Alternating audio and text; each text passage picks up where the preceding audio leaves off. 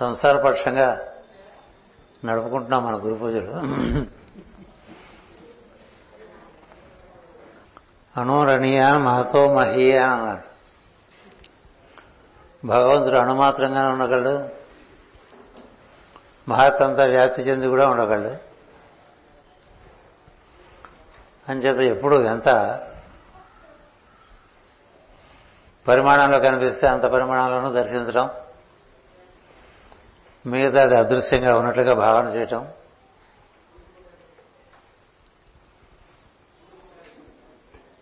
అనేటువంటి ఒక భావన గుర్తొచ్చినప్పుడు కొంత లోపల గురువుగారు బాగా కాలం రూపంలో చక్కని హాస్యం చేస్తున్నారు అనిపిస్తుంది హాస్యం చాపండి లాస్యం వద్దని ఏం చేద్దంటే కాలం తీరుతున్నలు ఎవరని చెప్పలేం. కాలం తీరుతలు తిన్నది ఎలా ఉన్నా నిన్న చెప్పుకున్నట్టుగా కాలము నిజమని పందతనంబనం లొంగిపోకుండా ఆత్మ స్మరణ చేత బుద్ధి అందు నిలిచి నిర్వర్తించవలసిన కర్తవ్యాలు. కొంత సరదాగా నిర్వర్తించుకుంటే బాగుంటుంది. సరదాగానూ నిర్వర్తించుకోవచ్చు సీరియస్గానూ నిర్వర్తించుకోవచ్చు. ఆప్షన్ మందే కదా? కడుపులో బాగాలేదనుకోండి. సీరియస్గా ఉంటాడు మనిషి. కడుపులో బాగుందనుకోండి నవ్వుతూ ఉంటాడు. అంతేగా? అసలు కడుపులో బాగుండకపోయినా నవ్వాడు అనుకోండి అది లెక్క అనుకో. అలా కాలం మనకి రకరకాలుగా విచిత్రం చూపిస్తున్నటువంటి సందర్భంలో ఇదివరకు మనకు ఉండేటువంటి అనుభవము అనుభూతి చాలా బృహత్తరమైనటువంటి కార్యక్రమం గురు పూజలు అంటే. ఇలా ఈ చివరిని చూసి అలా చూసి ఆ చివరి వరకు కనబడుతుండేవాడు ఇది సభలో అలాగే భోజనాలు అలాగే మిగతా కార్యక్రమాలను. వేలాది మంది కూడి ఉండే ఒక ఉత్సవంలో దాని ఇలా విరట కొలువు పాలై రకట అని కిందటి గారు కూడా చెప్పాను కదా. అయితే రంజన చెడి అన్నారు అక్కడ. మనకి రంజన ఏం చెడదు. ఎందుకంటే ఎక్కడ దైవం ఉంటాడో ఎక్కడ గురువు ఉంటాడో అక్కడ వెలుగు ఏం చెడదు కదా. పాండవులు అరుభంజనులై విరట కొలుపు పాలైరకట. సంజయ ఏమని చెప్పదు? కుంజర యూసంబు దోమ కుత్తుగా సూచనని ఇంత జగద్గురు పీఠాన్ని భౌగోళికమైన జగద్గురు పీఠం కదా? మరి కుంజర యూధం అంటే తప్పలేదు. ఏనుగుల గుంపు అదే ఒక్కొక్కళ్ళు ఒక ఏనుగులు అంటే వాళ్ళు మన వాళ్ళందరూ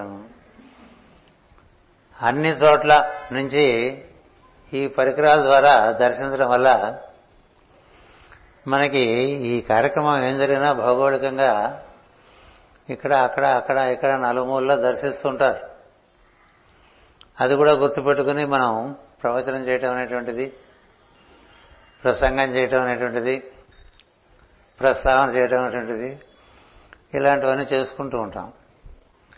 దాంట్లో మనకు వచ్చిన ఒక సౌలభ్యం ఏంటంటే కనపడుతున్న వాళ్ళే కాక కనపడిన వాళ్ళు కూడా వింటున్నారు అని తెలుస్తుంది కదా? కనపడుతున్న వాళ్ళే కాక కనపడిన వాళ్ళు కూడా వింటూనే ఉన్నారు. అది ఒక శాశ్వత సత్యం. కనపడుతున్న వాళ్ళు వింటం కాదు. కనపడిన వాళ్ళు వింటం అనేటువంటిది ఈ పరికరాలు రాకముందు నుంచి ఉంది.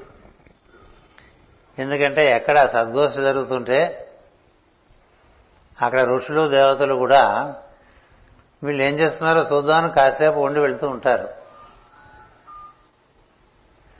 కార్యక్రమం సవ్యంగా సాగుతూ ఉంటే కొంతసేపు వారు కూర్చుని ఆశీర్వదించి వెళ్తారు. వారికి మరీ ఆనందంగా ఉంటే ఏం చేస్తారంటే మనతో పాటు భోజనం కూడా చేస్తారు.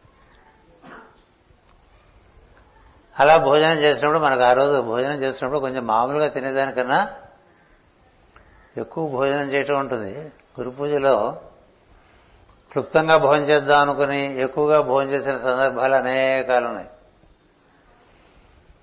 ఎందుకు చెప్తున్నానంటే దృశ్యమైనటువంటి ప్రపంచంలో అదృశ్యమైన ప్రపంచం అనేటువంటిది ఒకటి ఉన్నదని గుర్తించాలని కదా నిన్నటి నుంచి మనం ఘోష పెడుతున్నాం. మన ఘోష నిన్నటి నుంచి ఏంటంటే ఈ కనపడుతున్న దాంట్లోంచి కనపడక ఎంతో మహత్తరంగా వెలుగ్గా దివ్యంగా అందంగా ఆనందం కలిగించేటువంటి మరొక లోకం ఉంది. అది దర్శనం చేయడానికి కదా మనకి ఈ ఆధ్యాత్మిక సంస్థను పెట్టుకున్నాం. లేకపోతే ఇది కేవలం సేవా సంస్థ అవుతుంది కదా అని చెప్పుకున్నాం. అందుచేత మనకి కనపడే విషయాలు కనపడని విషయం. ఇప్పుడు పిల్లలు కూర్చున్నారనుకోండి అక్షరాభ్యాసానికి ఏ జీవి సంస్కారం బట్టి వాళ్ళు ప్రతిస్పందిస్తారు అక్షరాభ్యాసం అది చూడగలగాలిగా? చూడగలిగి కొంత ఇబ్బంది పడుతున్న జీవుడు అనుకోండి వాడికి ఎక్కువ ఆశీర్వచనం వీడు యూస్లెస్ అనుకోకూడదు అది మైండ్ మనసు ఏంటంటే వీడు యూస్లెస్ వాడు యూస్లెస్ వీడి పనికిరాడు ఇవి చెప్పడానికి పెద్ద బుర్రక్కల అదే వాడుతూ ఉంటాం కదా. అంతే కదా? ఎవరు కాస్త తక్కువగా ఉన్నారో వారి ఎందుకు ఎక్కువ దృష్టి పెట్టేటువంటి వాడు వాడిది కరుణ అంటే వాడిది కంపాషన్ అంటే కదా? వాడిది దయ అంటే. ఉపాధ్యాయులు తక్కువ చదువు వచ్చేటువంటి పిల్లల ఎందు ఎక్కువ శ్రద్ధ చూపిస్తే అతను నిజమైన ఉపాధ్యాయుడు.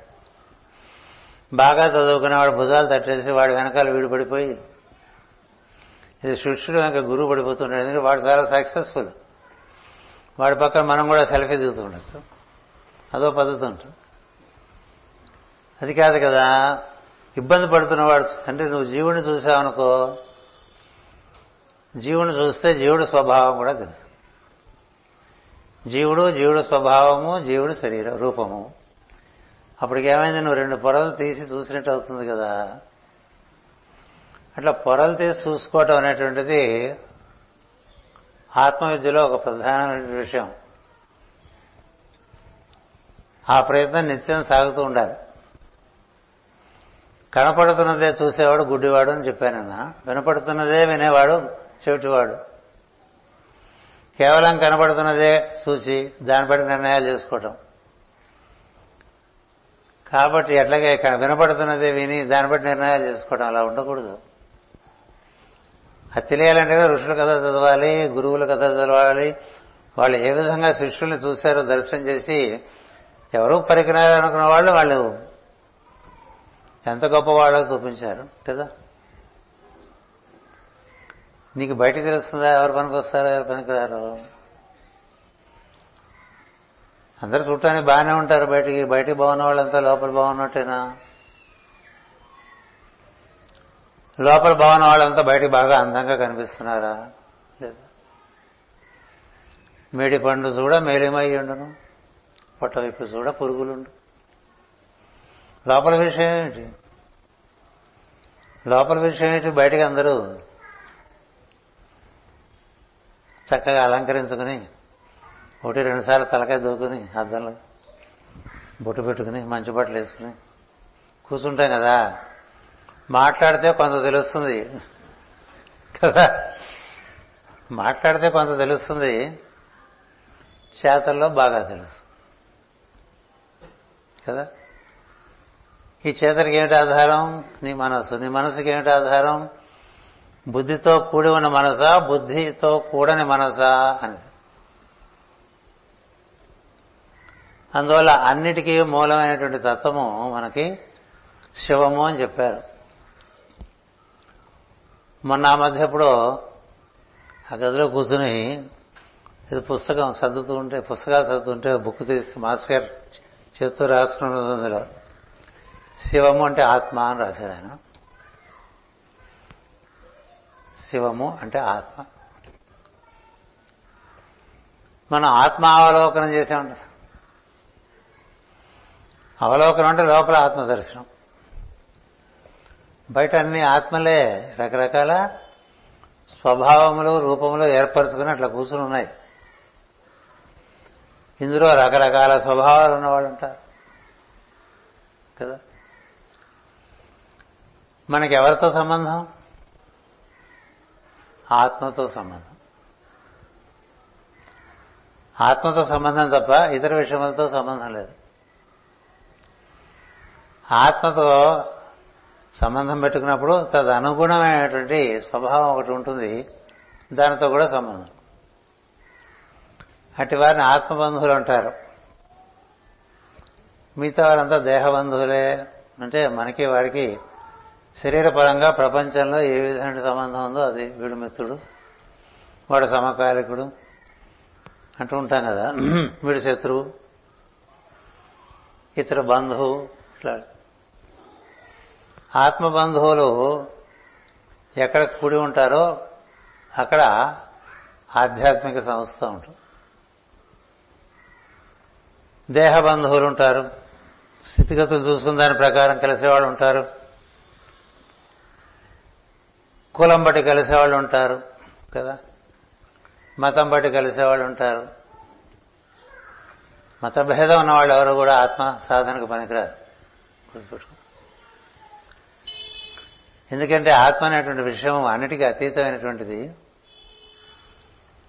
ఆ అతీతమైన విషయం నీ ఎందు నీ వలె ఉన్నప్పుడు దాన్ని అందరి ఎందు నువ్వు చూస్తున్నప్పుడు అది ఆధారంగా ఏర్పడిన విషయాల ఎందు నీకు ఇప్పుడు ఆమె ఎర్ర చీర కట్టుకుందా పచ్చ చీర కట్టుకుందా మరొక చీర కట్టుకుందా మనకెందుకు ఆత్మ వస్తువు.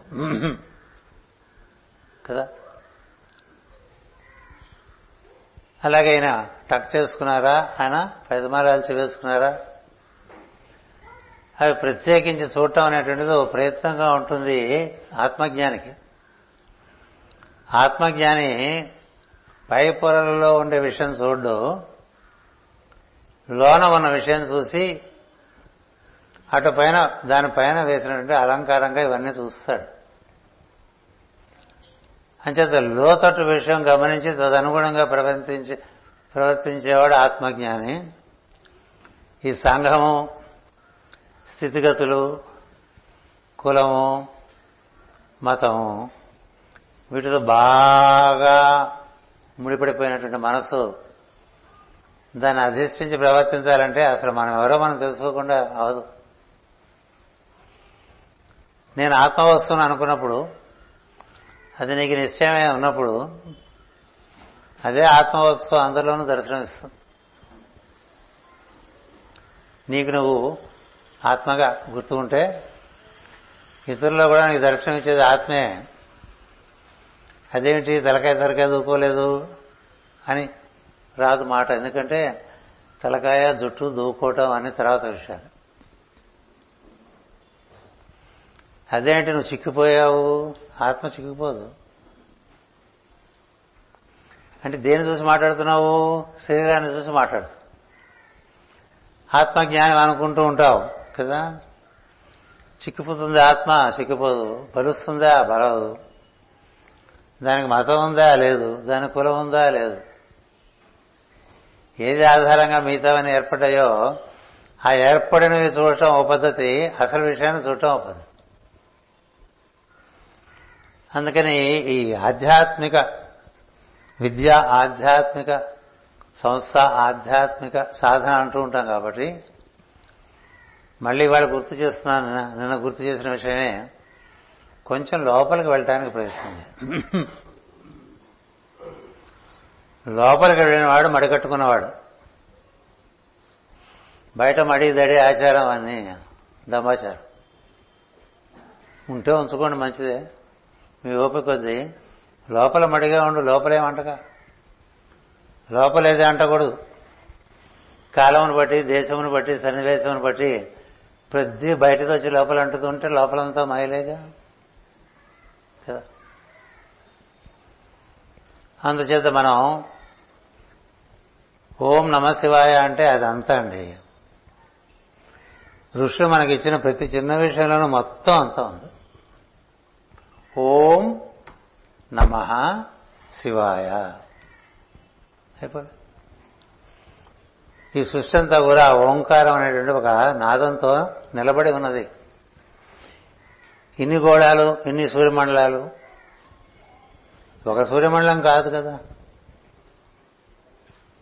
ఎన్ని వేల సూర్యమండలాలో మనకు తెలియదు దేని మీద ఏ బలం మీద ఆధారపడి ఉంది? ఓంకారం అనేటువంటి నాదం మీద. ఉన్నది ఓం నమః. నేను లేదు మన ఊరిచే గోడ పడిపోతూ ఉంటాం కదా అంతా మనమే అనుకుంటూ ఉంటాం. మన గురించి చెప్పుకోవడానికి చాలా తాపత్రపడుతూ ఉంటాం.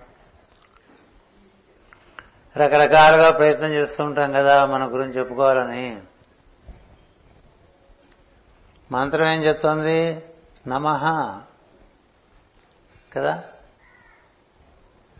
గోవిందాయ నమ. మాధవాయ నమ.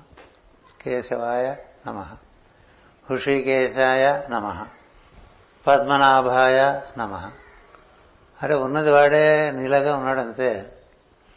నీ గురించి ఎక్కడుంది అక్కడ? నీ గురించి లేని విషయం గురించి నువ్వు ఇంత దాపత్రపడుతుంటే నీకు ఆత్మజ్ఞానం ఏమిటి? దానికి వ్యతిరేకమైనటువంటి మార్గంలో వెళ్ళిపోతున్నట్టు నువ్వు. కదా? తను మర్చిపోవాలనే మార్గంలో ప్రవేశించి తాను దైవమే తానుగా ఉన్నాడు తాను లేడని తెలుసుకునేటువంటి విషయం.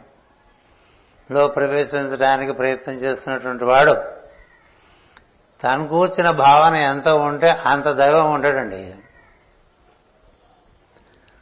అందుకే నారాయణుడు ఉంటే నరుడు ఉండడు నరుడు ఉంటే నారాయణుడు ఉండని మనకి చెప్తూ ఉంటారు.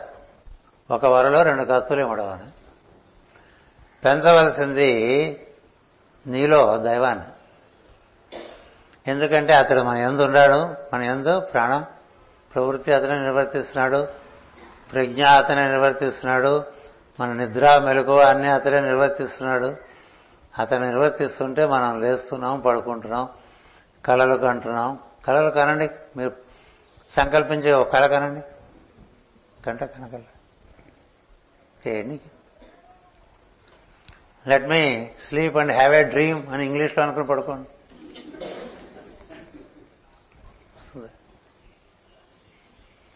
లెట్ మీ స్లీప్ అనుకోండి పోయి నిద్ర వస్తుంది. నా లెట్ మీ అవే నేను ఎప్పుడు మేలు నేను ఇప్పుడు మేలు పొందునుగాక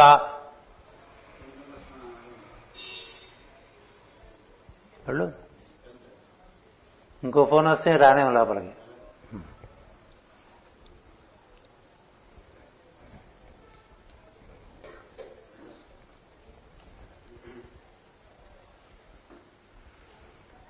నేను ఇప్పుడు మేలుకొందును గాక అని ముందు నువ్వు అనుకుని ఆ తర్వాత నువ్వు మేలుకుంటున్నావా?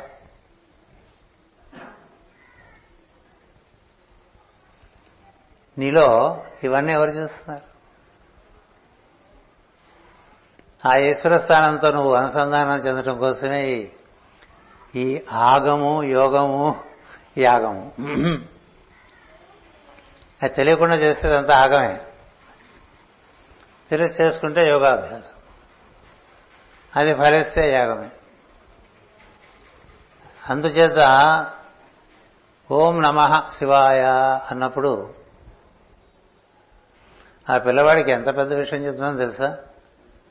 వాడికి తెలియదు వాడు తెలియకపోవడం సహజం. తెలియచెప్పాల్సిన బాధ్యత తల్లిదండ్రులకు ఉంది. వాళ్ళకి తెలియదు కిందకి ఏబిసిడి లాంచ్ చేసుకుంటూ ఉంటారు? ఏబిసిడి అనే శబ్దాల్లో ఇది లేదు. దాంట్లో ఉండే ప్రత్యేకత దానికి ఉంది ఇంకా అక్కడి నుంచి ఇవాళ ఏ హోటల్లో బ్రేక్ఫాస్ట్ చేద్దాం ఏ హోటల్ నుంచి తెప్పించుకుందాం స్విగ్గీ ఆర్డర్ చేద్దామా? అరే ఒక పక్క కరోనారా అంటే స్విగ్గీ ఏంటి? ఉండదు కదా బుద్ధి పని. అలా కాకుండా ఉండాలి. ఇవన్నీ మనకి భారతీయులకు మాత్రమే ఉన్నాయి సంస్కారములు. గుర్తుపెట్టుకోండి. నలభై రెండు సంస్కారములు మన సాంప్రదాయంలో ఎందుకు ఇచ్చారంటే పుట్టినప్పుడు మనిషి జనము జంతువు ఒకటే. అది తింటుంది మూత్ర విసర్జన మల విసర్జన చేస్తుంది. నువ్వు తింటావు మూత్ర విసర్జన మల విసర్జన చేస్తావు. అది చూస్తుంది నువ్వు చూస్తావు అది వింటుంది నువ్వు వింటావు అది తిరుగుతుంది నువ్వు తిరుగుతుంది దానికి తిరుగుడు ఉంది దానికే తిండి ఉంది దానికి చూపు వెనుకడే ఉంది దానికే స్పర్శ ఉంది నీకు ఉంది. ఏమిటి తేడా? దేనివల్ల తేడా అంటే నీలో ఏర్పడేటువంటి సంస్కారముల వల్ల నువ్వు మానవుడు నరుడయ్యే అవకాశం ఉంటుంది. మానవుడు నరుడయ్యే అవకాశం ఉంటుంది. అందుచేత ఇదంతా నరజాతిగా ఏర్పడాలనేటువంటి ఆకాంక్ష. భగవత్ ప్రణాళికలో జీవులు మానవులందరూ కూడా నరులవ్వాలి. అలా నరులవ్వాలంటే ఇది ఒకటి ఉంది. చాలా మనలో ఉండేవి కొన్ని కొన్ని ఒలుసుకోవాలి పనసపండు ఒలుసుకుంటా చూడండి. పనసపండు ఎంత ఒలిస్తే లోపల అంత తీయని పదార్థం మనకు లభిస్తుంది కదా. పనసపండు బయట అసలు ముట్టుకోవడానికే వీలుగా ఉండదు చేత్తో. గుచ్చుకుంటూ గుడ్డేసి పట్టుకుంటాం కదా. మరి తీస్తే బోల్డ్ అంటుకుంటుంది. లోపల రకరకాల జీనలు ఉంటాయి. అవన్నీ నూనె పూసుకుని కానీ తీయటానికి వీలేదు ఆ తర్వాత నీకు తొన కనిపిస్తుంది. ఆ తొన జాగ్రత్తగా వలుసుకుని తినాసన పద్ధతుల్లో తిని ఆ గింజ పక్కన పెట్టుకోవాలి. అవి కాల్చుకొని తినేసుకోవాలంటే కదా? అలా మనకి మనని మనం బాగా అక్కర్లేని విషయాలు మనలో చాలా చేరిపోయి ఉన్నాయి. అవన్నీ తీసేస్తే లోపల ఉన్నటువంటి విషయం గొప్ప విషయం. అందులో భాగంగానే మనం అనేక కార్యక్రమాలు చేస్తుంటాం. అందులో ఏదో కార్యక్రమం ఆవిష్కరణ అని ఆవిష్కరణకి ఇలా ఎందుకు చేస్తారు తెలుసా? పొద్దునే సాందీపికి పైకొచ్చి దండం పెట్టుకుంటే చిన్న ఉపదేశం అయిపోయింది. ఇది వాళ్ళు ఆవిష్కరించాలి మాస్టర్ గారు నిన్ను తెచ్చిపెట్టారు చూపించారు. వాళ్ళు ఆవిష్కరించాలన్నారు అన్నాను ఇది మామూలుగా ఏదైనా పుస్తకం కానీ ఏదైనా ఒకటి మనం పది మందికి అందించే విషయాన్ని చూపించాలంటే దాన్ని విప్పి చూపించాలంటారు. ఆ విప్పి చూపించడాన్ని ఆవిష్కరణ ఉంటారు కదా? ఆ విప్పి చూపించేటట్టుగా ఉండాలంటే ముందే విప్పేస్తుంది అనుకోండి నిన్న పొద్దున నిన్న సాయంత్రం ఇక్కడ పెట్టినప్పుడు అది ఇక్కడ సుఖమహర్షలే నగ్నంగా ఉంది. కదా? అంతేగా? అలా ఉంచకూడదు.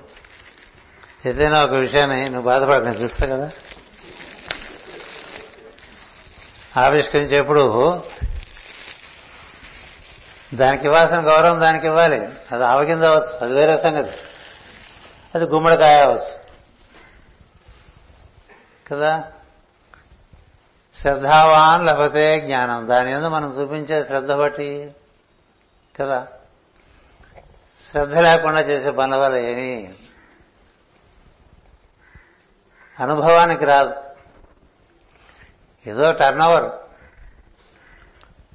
గురుగారు చెప్పినట్టు జాకెట్ తీసి గట్టిగా యాక్సిలరేటర్ నొక్కినట్టు ఉంటుంది. చక్రాలు తిరిగిపోతుంటాయి కానీ బండి కదలదు కదా? అందుచేత ఇది ఒక విచిత్రమైన విషయం. విచిత్రం అని ఎందుకన్నానంటే ఇలాంటిది ఎప్పుడు మనం చేయలేదు. ఇది మన విఎస్ ప్రకాష్ గారు. ఆయన ఆకాంక్ష. ఆకాంక్ష కాదు తపస్సుగా చేశాడు. ఇలా పైకి రండి. వీరు నాతో పంతొమ్మిది వందల డెబ్బై నుంచి కలిసి ఉన్నటువంటి మనిషి. వృత్తిపరంగా కానీ మిత్రపరంగా కానీ యోగపరంగా కానీ ఆయన కొన్ని సంవత్సరాలు ఒక దీక్ష ఓపెన్ చేయండి. ఆయన కొన్ని సంవత్సరాలు ఒక దీక్ష పెట్టుకున్నాడు. నా బొమ్మలు ఎక్కడెక్కడ కనబడితే ఆ బొమ్మలన్నీ పోగేయటం. ఆ బొమ్మలన్నీ రాధామాధవం యాప్లో పెట్టడం. ఇలా చేస్తూ వచ్చారు. ఇలా పనులు చేస్తున్నటువంటి వాళ్ళు చాలామంది ఉన్నారు. ప్రత్యక్షంగా సాందీప్ కూడా ఉన్నాడు. అతను కూడా చేస్తుంటాడు ఆ పని. చేస్తూ ఉంటే ఒకసారి మీ చేతితో ఒకటి ఓపెన్ చేస్తుంది.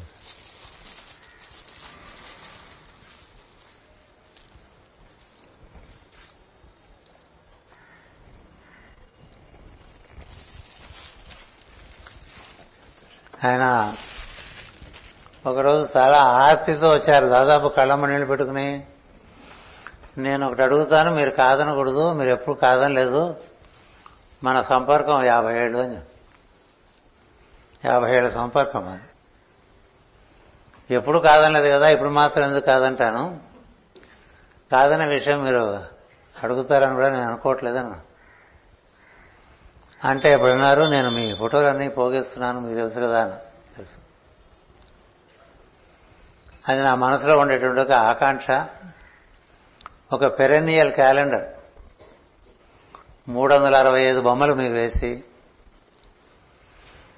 దాంట్లో డేట్లు మాత్రమే వేసి సంవత్సరాలు వేయకుండా ఒక క్యాలెండర్ ఏర్పాటు చేస్తే అది ఎప్పటికీ వాడుకోవచ్చు అందరూ మీ ముఖ చిత్రం కావాలనుకునే వాళ్ళు రోజు చూసుకునే వాళ్ళు నాకు చాలా ప్రశంసలు పంపిస్తున్న వాళ్ళు చాలామంది ఉన్నారు. అని చేత నేను ఈ విధంగా చేద్దాం అనుకున్నాను మీరు అనుమతి ఇవ్వాలి అన్నారు. అంటే ఆయన ఉన్న పరిస్థితి ఆయన ముఖం నుంచి వ్యక్తం అవుతున్నటువంటి భావం. చెప్పే కదా ఇందాక. ఇప్పుడు ఇది కాదంటే దాదాపు ఆయన బాగా నిరుత్సాహపడు ఎందుకని సంవత్సరాల ప్రయత్నం. సరే అలాగే కానివ్వండి చేయండి కానీ ఆయన నాకన్నా ఆ సంవత్సరం రెండు సంవత్సరాలు చిన్నంతే. వయసు చేత మీరు ఎక్కువ శ్రమ పడద్దు అందుకని గురుప్రసాద్ సాందీపు వాళ్ళిద్దరూ సహాయం చేస్తారు. దాంతో ఆ కార్యక్రమం పూర్తి చేయండి అని చెప్పాను. అక్కడి నుంచి ఆయన ఆ ముసలాయన ఈ కుర్రవాళ్ళు ఇద్దరిని ఆడించేశాడండి. మనం చెప్తూ ఉంటాం కదా గురువుగారు యువకుడు శిష్యులు ముసలివాళ్ళు. వాళ్ళని కూర్చొని నించోనేవాడు daily progress and daily report. నా నా యాభై ఏళ్ళ జీవితంలో ఎవడో అట్లా డైలీ రిపోర్ట్ ఇచ్చినాడు ఎవడు లేడు ఏ పనికిను. డైలీ ఈవినింగ్ ఒక రిపోర్ట్ ఇంతవరకు అయింది ఇంతవరకు అయింది ఇంతవరకు. అంటే ఆ లోపల ఆ జీవుడు పొందుతున్నటువంటి ఉత్సాహానికి చాలా ఆనందం వేసింది. ఎలాగైనా ఒకటో తారీఖు పట్టుకొచ్చారని చాలా ప్రయత్నం చేశారు. చివరికి నేనే ఆపాను. తొందరపడి పనిపాటు చేసుకోకండి. ఒకటో తారీఖున గురు పూజలు గొప్పవి అని చెప్పాను కదా? పదకొండు పన్నెండు పదమూడు ఈ మూడు తేదీల యొక్క గొప్పదనం యాభై ఏళ్ళుగా రుచి చూసిన వాడిని నేను. వాటికన్నా ఒకటో తారీఖు గొప్పదంటే నేను అమ్మను అంచేది అది వచ్చే సమయానికి వస్తుంది. మీరు చివరిలో పాడు చేసుకుంటూ ఉంటాం కదా చాలా విషయాలు. బాగా చేసి చివరిలో పాడు చేసుకోవటం అనేటువంటిది జరుగుతూ ఉంటుంది. చిన్న పొరపాటు వల్ల చిన్న తొందరపాటు వల్ల. అంటే ఆయన ఆగిపోయారు. అది కారణంగా ఇలాంటిది ఒకటి మనకి ఏర్పడింది. నేను ఇప్పుడే చూస్తున్నాను. ఎంచేతంటే నిన్న సాయంత్రం ఇది వచ్చింది కాబట్టి. దీని ఉద్దేశం ఏమిటంటే ప్రకాష్ రావు గారిది వడలి సూర్యప్రకాష్ రావు ఆయన పేరు. ఇలా టేబుల్ మీద పెట్టుకుంటే రోజుకొకటి తీసామనుకోండి జనవరి పద్నాలుగు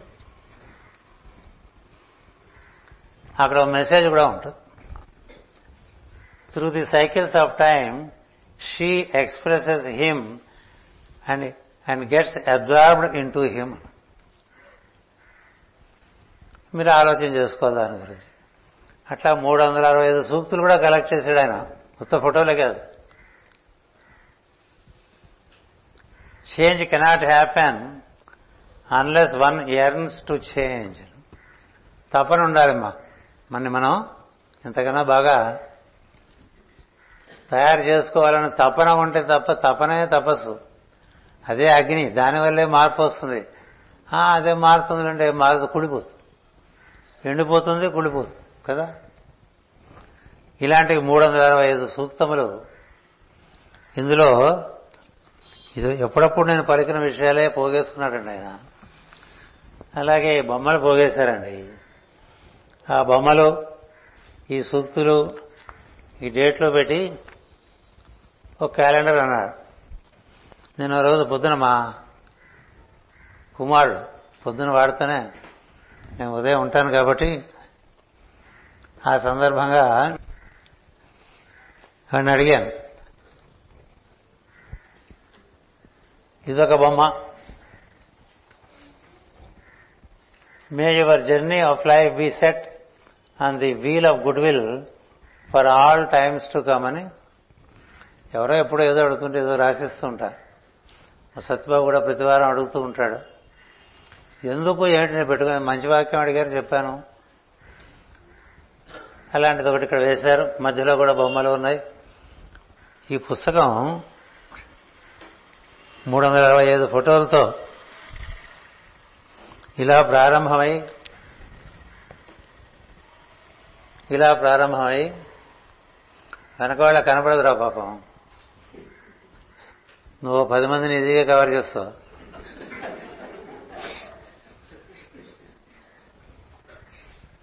నేను చూడలేదు కాబట్టి వాళ్ళ వీళ్ళ సాయం తీసుకోవాల్సి వస్తుంది కదా?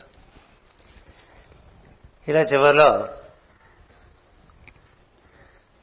ఏదో ఆయన స్ఫూర్తి వీళ్ళ సహకారం ఇది బాగా వచ్చింది. దీన్ని ఇలా మనం టేబుల్ మీద పెట్టుకుంటే అంటే టేబుల్ అంటూ ఉంటే అదొక ఈ రోజులో అదొక ప్రశ్న కదా. రోజుకొకటి తీసామనుకోండి ఒకటి ఒక సూక్తి. ఇలా ఒకటి ఏర్పాటు చేశారు. ఇంకొక విషయం ఏంటంటే విచిత్రంలో ఇన్ని ఫోటోలు ప్రింట్ చేయాలంటే ఎంత అవుతుంది తెలుసా? ఇది ఒక్కొక్కటి నాలుగు వందల ఎనభై రూపాయలు ఖర్చు. నాలుగు వందల ఎనభై రూపాయల ఖర్చు. నేను మా అబ్బాయితో తానా ఎలా రానా అని నీకేంది నాన్న? అదే వస్తుంది కదా అన్నారు. అలాగే వచ్చింది అలాగే వచ్చింది వివరాలు సభలో చెప్పినా బాగుండదు. ఒకటే మనిషి చేశాడండి. అతను కూడా తెలిసేలే. అందుకని దీని అందరికీ ఈ ధనిష్ట ఫౌండేషన్ ఏం పెట్టారో నాకు తెలియదు అంటించరా. ఈ గురు పూజలో మాత్రం వాళ్ళు చాలా తక్కువైనటువంటి మామూలుగా అంత ధరకి ఎవరు ఇవ్వలేరు కూడా పుస్తకాలు. నాలుగు వందల ఎనభై రూపాయల పుస్తకాలు ఎంతకి ఇస్తే బాగుంటుందంటారు మన గ్రూప్లో? దైవ నిర్ణయం చేస్తాడు. ఇందులో మొదటి కాపీ నేను ఈరోజు చాలా ఆనందంగా అమెరికా నుంచి మా పిన్ని గారు వచ్చారు. ఆవిడకి అందజేస్తాను. ఎందుకంటే మా ముందు తరంలో మాకు మిగిలినది ఆమె. ఆమె మాతృ సమానురాలు. ఆవిడెప్పుడు నన్ను చూసినప్పుడల్లా వీడు నా కొడుకే అనుకుంటూ ఉంటుంది. నా కొడుకే రామలక్ష్మ గారికి పుట్టింది పుట్టాడు అనుకుంటూ ఉంటుంది ఆవిడ. ఎవరనుకుంటూ ఎవరేమనుకుంటే మనం ఏం కాదనగలం? పైనకి కదా. అంచేత ఆవిడ అమెరికా నుంచి వచ్చిందండి. ఈ గురు పూజలకి రావాలని ఈ గురు పూజలో ఉండాలని మనతో ఉండాలని చాలా తాపత్రయపడి ఓమిక్రాన్ని తప్పించుకుని వచ్చేసింది ముందుగానే. అంచేత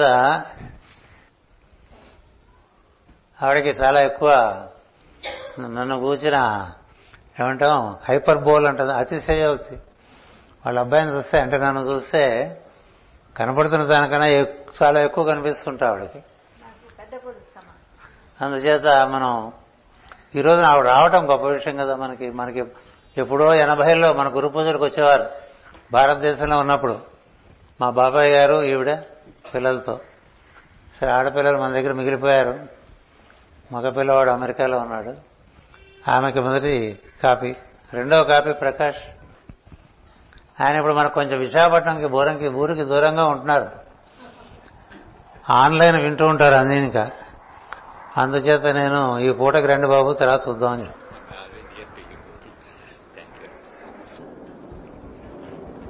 మరొక కాపీ. ధనిష్ట శ్రమపడి సకాలంలో దీన్ని అందించినటువంటి వారు. మనకన్నిటికీ మూలస్థానం పునాది. ఏటి? అది ఎవరో మాటనది? జగద్గురు పీఠం అందుకని జగద్గురు పీఠంలో దీని ఏర్పాటు చేయమని అని సత్యభావం ఇద్దరిని రమ్మంటున్నా. రిట్రీట్ సెంటర్లో టేబుల్ ఉంది.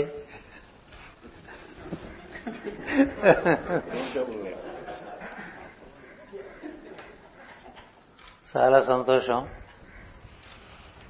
అందరితో కొన్ని పనులైనాయి. ఇప్పుడు అసలు విషయంలోకి వద్దాం. ఇవన్నీ అసలు విషయాలే.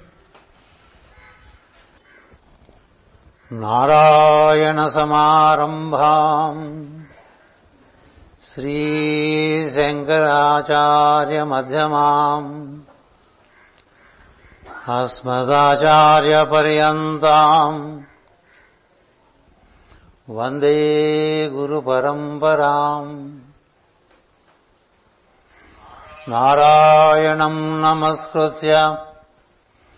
గురు పరంపరాం నారాయణం నమస్కృత్య నరం చైవ నరోత్తమం దేవీం సరస్వతీం వ్యాసం తతో జయముదీరయే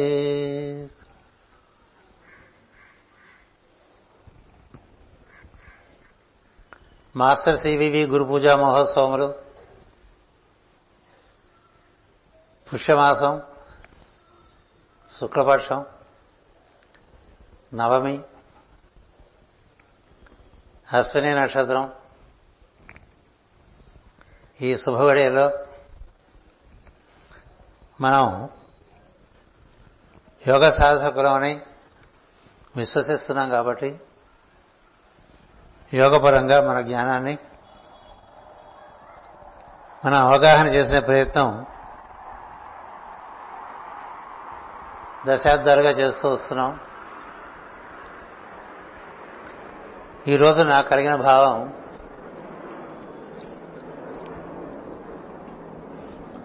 ఉదయం మన వారందరూ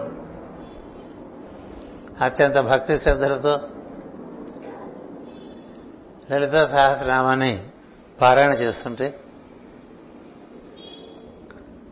శ్రద్ధగా కూర్చుని విని ఒక విధంగా చాలా ఆనందించి మీరందరూ బాగా చేస్తున్నందుకు ఒక రకంగా ఇన్నేళ్ళు చేసింది ఇప్పుడు కాలం రూపంలోనూ శరీరం రూపం మనకి ఒక రకమైనటువంటి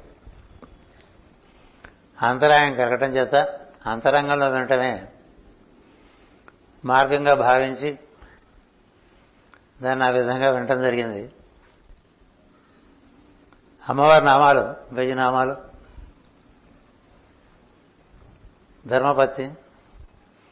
శ్రీమతి కృష్ణకుమారి గారితో కూర్చుని పది సంపుటాలుగా రాశాం. రాయటంలో ఉద్దేశం అంటే ప్రతి నామం మనకు తెలియాలి కదా మనం ఆరాయణ పారాయణ చేసే నామం మనకు తెలియకుండా పారాయణ చేసే తెలిసి రామచింతన చేయవే మనస. రాముడు ఎవడో తెలియకుండా రాముడి గురించి ప్రార్థన చేస్తే లాభం కదా. అమ్మవారు అంటే ఏమిటో తెలియకుండా అమ్మవారి గురించి ప్రార్థన చేస్తే లాభం? వెయ్యి నామాలు అమ్మవారు ఇచ్చినప్పుడు మనకు తెలుసుకోవాల్సిన బాధ్యత ఉన్నదా లేదా? ఉన్నదా లేదా? అలాగే విష్ణు వెయ్యి నామాలు శివ వెయ్యి నామాలు అన్నీ మనకి సహస్రనామాలు ఇచ్చారు. సహస్రనామం యొక్క ఉద్దేశం ఏంటంటే మూడు లోకములు దాటి అవతల ఉండేవాడిని నువ్వు అందుకోవాలి అని మూడు లోకములు దాటి అవతల అందుబాటులో ఉండేవాడిని చెప్పడానికి వెయ్యి అంటారు. అంటే ఒకటి తర్వాత మూడు సున్నాలు. మూడు సున్నాలు అంటే మూడు లోకాలు. మూడు లోకాలంటే భూర్భువస్వ లోకాలు. అవి దాటి ఉన్నటువంటి దైవము వీటన్నిటి ఎందు కూడా నిండి ఉంటాడు. ఈ నిండి ఉన్నవాడు దాన్ని అతిక్రమించి కూడా ఉంటాడు. ఆ అతిక్రమించి ఉన్నవాడు దీంట్లో ఎలా నిండి ఉన్నాడు అతిక్రమించి ఎలా ఉన్నాడో రెండు చెప్తాయి నామాలు. అతీత అతీత అతీత అని వచ్చినవన్నీ కూడా పై విషయాలు. అందులో ఎలా ఎముడు ఉన్నాయి కూడా చెప్తారు. అంచేత ఈ నామాలు మనం అవగాహన చేసుకుంటూ ఆ అమ్మ తత్వం మనలో ఎలా ఉందో చూసుకోవాలి. గుర్తుపెట్టుకోండి మానవుల్లో లేని విషయం బయట ఎక్కడ లేదు. మొత్తం విశ్వమే మానవుల్లో పెట్టి ఉంచాడు అందుకనే మానవ శరీరం విశ్వంతో సమానం అని చెప్తారు అంచేత మానవ శరీరంలో ఉండే ప్రజ్ఞలు మనకు అవగాహన అవుతూ ఉంటే సృష్టిలో ప్రజ్ఞలు కూడా మనకు అవగాహన అవుతుంది మానవులో ప్రజ్ఞల అవగాహన కావాలంటే మనిషి బాగా జిజ్ఞాస కలిగి మనోలోకాలను దాటి బుద్ధిమయ లోకాల్లోకి ప్రవేశించాలి లేకపోతే వీలు పడదు. అలా ప్రవేశించడానికి మన పెద్దలు రకరకాల మార్గాలు ఇచ్చారు. అందులో ఈ నామములు వాటి ఎందు ఉండేటువంటి అర్థము ఆ అర్థం కూడా వేదాంగమైనటువంటి నిరుక్తాన్ని వాడితే నీకు వ్యుత్పత్తి అర్థాలన్నీ తెలుస్తాయి. అప్పుడు ఆ ప్రక్రియ తెలుస్తుంది. బాగా ఆరాధన చేస్తుంటే అది మనలో ఎలా ఉందో తెలుస్తూ ఉంటుంది. అలా ఆరాధన చేశానుకోండి లలితా సహస్రనామం గట్టిగా నకదీతతి సంచరణ నమజ్జన తమోగుణ అనే వరకు వచ్చేసరికి మొత్తం రూపం వర్ణంతా అయిపోతుంది. ఏం చేద్దంటే ఆమె కాలి గోడ నుంచి వచ్చేటువంటి కాంతికి లోకాలన్నీ కూడా వెలిగిపోతుండే ఎక్కడా తమస్సు ఉండదు. ఆవిడ కాలి గోటి వేళ్ళ నుంచి దశాకృతులతో నారాయణ వస్తూ ఉంటారు. ఆ భావం మన ఎలాంటి వెలుగులోకి దర్శనంలోకి తీసుకెళ్తాయో చూడాలి. నారాయణ దశాకృతి అన్నప్పుడు ఆమె కాలు ఐదు చేతు వెలుగులలోంచి వచ్చే కాంతులు పది రకాలుగా నారాయణను ఆవిష్కరిస్తుందట అంటే అది ఎంత పెద్ద భావం అయిందండి అలాగే ముక్కుపుడ గురించి చెప్తారు. ముక్కుపుడ కాదు అక్కడ ఇంపార్టెంట్. కాంతి. ఎన్ని కాంతి వర్ణనలు ఉంటాయంటే నువ్వు దాని గురించినట్టు భావన కలిగినప్పుడు నీలో ఇట్లా పుంజాలు పుంజాలుగా కాంతి విచ్చుకుంటూ ఉంటుంది.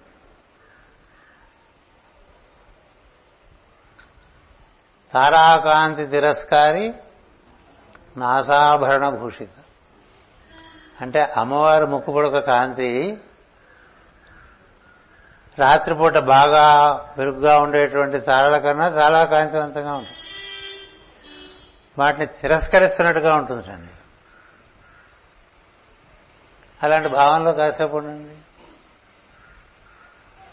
ఒక్కొక్క నామము కొన్ని రోజులు ధ్యానానికి పనికొస్తుంది. అలాంటి భావయుక్తంగా మనం నామం చేసుకున్నాం. ఏం జరుగుతుంది తెలుసా? గట్టిగా ఓ పది ఇరవై నామాలు చదివేసరికి నీ శరీరం అంతా ఆమె పాదాల వరకు నువ్వు శిరస్సు నుంచి వస్తావు కదా? కురువింద మణిశ్రేణి అని మొదలు అక్కడి నుంచి పాదాల వరకు వచ్చే లోపల ఇదంతా కాంతివంతమైపోతుంది. ఆ కాంతిలో నువ్వు తేలుతున్నట్టుగా ఉంటుంది. నీ శరీర అంగములలో నిండా కాంతి నిండి ఆ కాంతిలో నువ్వు తేలుతున్నట్టు ఉంటుంది. అమ్మవారు అంటే ఏంటి? మహా చైతన్యం. అది అంతే కదా.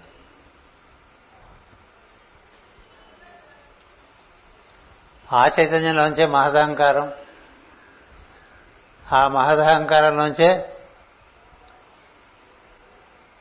తమో అహంకారం రాజసిక అహంకారం సాత్విక అహంకారం. అందులో నుంచి ఇరవై ఏడు సృష్టి మాత్రలు. అవన్నీ కలిపి ఒక విరాట్ పురుషుగా ఏర్పడి అందులో నుంచి మళ్ళీ పదిహేను మంది అక్షర అంతరిక్ష దేవతలు ఏర్పడి అక్కడి నుంచి సృష్టి ప్రారంభమైనట్టుగా మనకు భాగవతం చెప్తూ మనం చెప్పే కాంతి మహత్ కన్నా ముందుండేటువంటి కాంతి. భగవత్ సంకల్పమే. సృష్టి సంకల్పమే అమ్మవారు. ఆ కాంతి ఎలాంటి కాంతి అంటే ఇంత అంత అని వర్ణించలేదు. కదా? ముజద్భాను సహస్రాభా అన్నారు. మనం ఒక ఒక సూర్యుడు ఉదయిస్తేనే మనం చూడలేం గట్టిగా. సహస్ర అంటే వెయ్యి మంది సూర్యులు ఒక్కసారి ఉద్భవిస్తే ఎట్లా ఉంటుంది? ఎట్లా ఉంటుంది? ఆలోచించండి ఊరికి. ఏదో ఒకరోజు బీచ్కి వెళ్ళి సూర్యోదయం చూసి చాలా ఆనందం పొందుతాం వెయ్యి సూర్యులు. ఊహించండి. పాలభాగం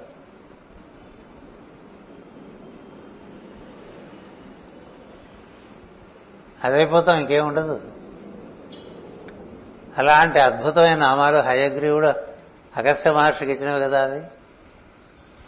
వాటిలో ఎంత శక్తి ఉంటుంది? ఎంత మన్ని ప్రచోదనం చేయగలవా నామాలు? అలాంటి నామాలు మనం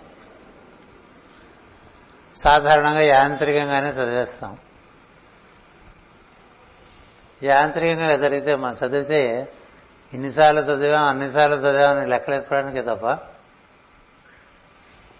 లోపల కాంతి దర్శనం. అయ్యే అవకాశం చాలా తక్కువగా ఉంటుంది. అంచేత లలిత సహస్రనామం చదువుకుంటున్నాం అనుకోండి. అవగాహన చేసిన చదువుకుంటూ ఉండాలి. అవగాహనకే ఈ గ్రంథాలని లేకపోతే హయగ్రీవుడు రావటం ఎందుకు? అగస్త మహర్షి చెప్పటం ఎందుకు?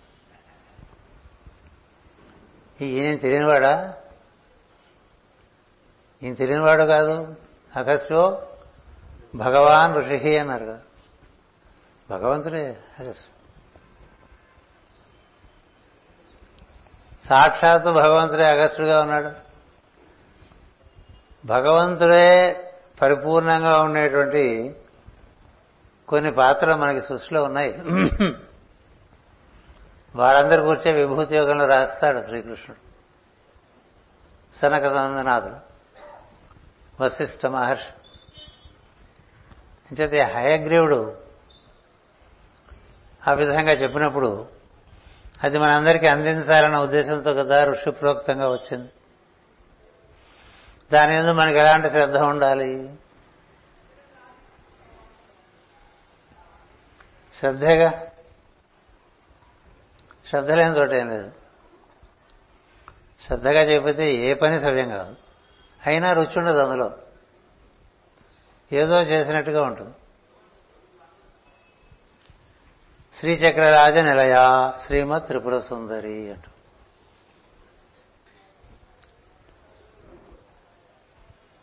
మూడో కాలం తన అందంతో నింపిందిటండి ఆవిడ అంటే అవి నింపింది కానీ దాని అధిష్ఠించి కూడా ఉంటుంది.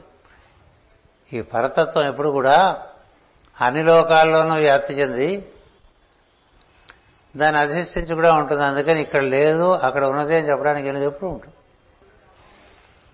లోకాలనేవి దాంట్లోనే ఏర్పడి దాంట్లోనే వృద్ధి చెంది దాంట్లోకే లయమైపోవటం అనేటువంటిది సత్యం. అది శాశ్వత ధర్మం సృష్టి ధర్మం కూడా. అందుకని అమ్మవారు ఈ శ్రీచక్రంలో అంతా ఆవేశించి ఉంటుందని చెప్పారు కదా. శ్రీచక్ర రాజనదయ శ్రీమత్ త్రిపుర సుందరి శ్రీ శివ శివశక్తి ఐక్య రూపిణి లలితాంబిక.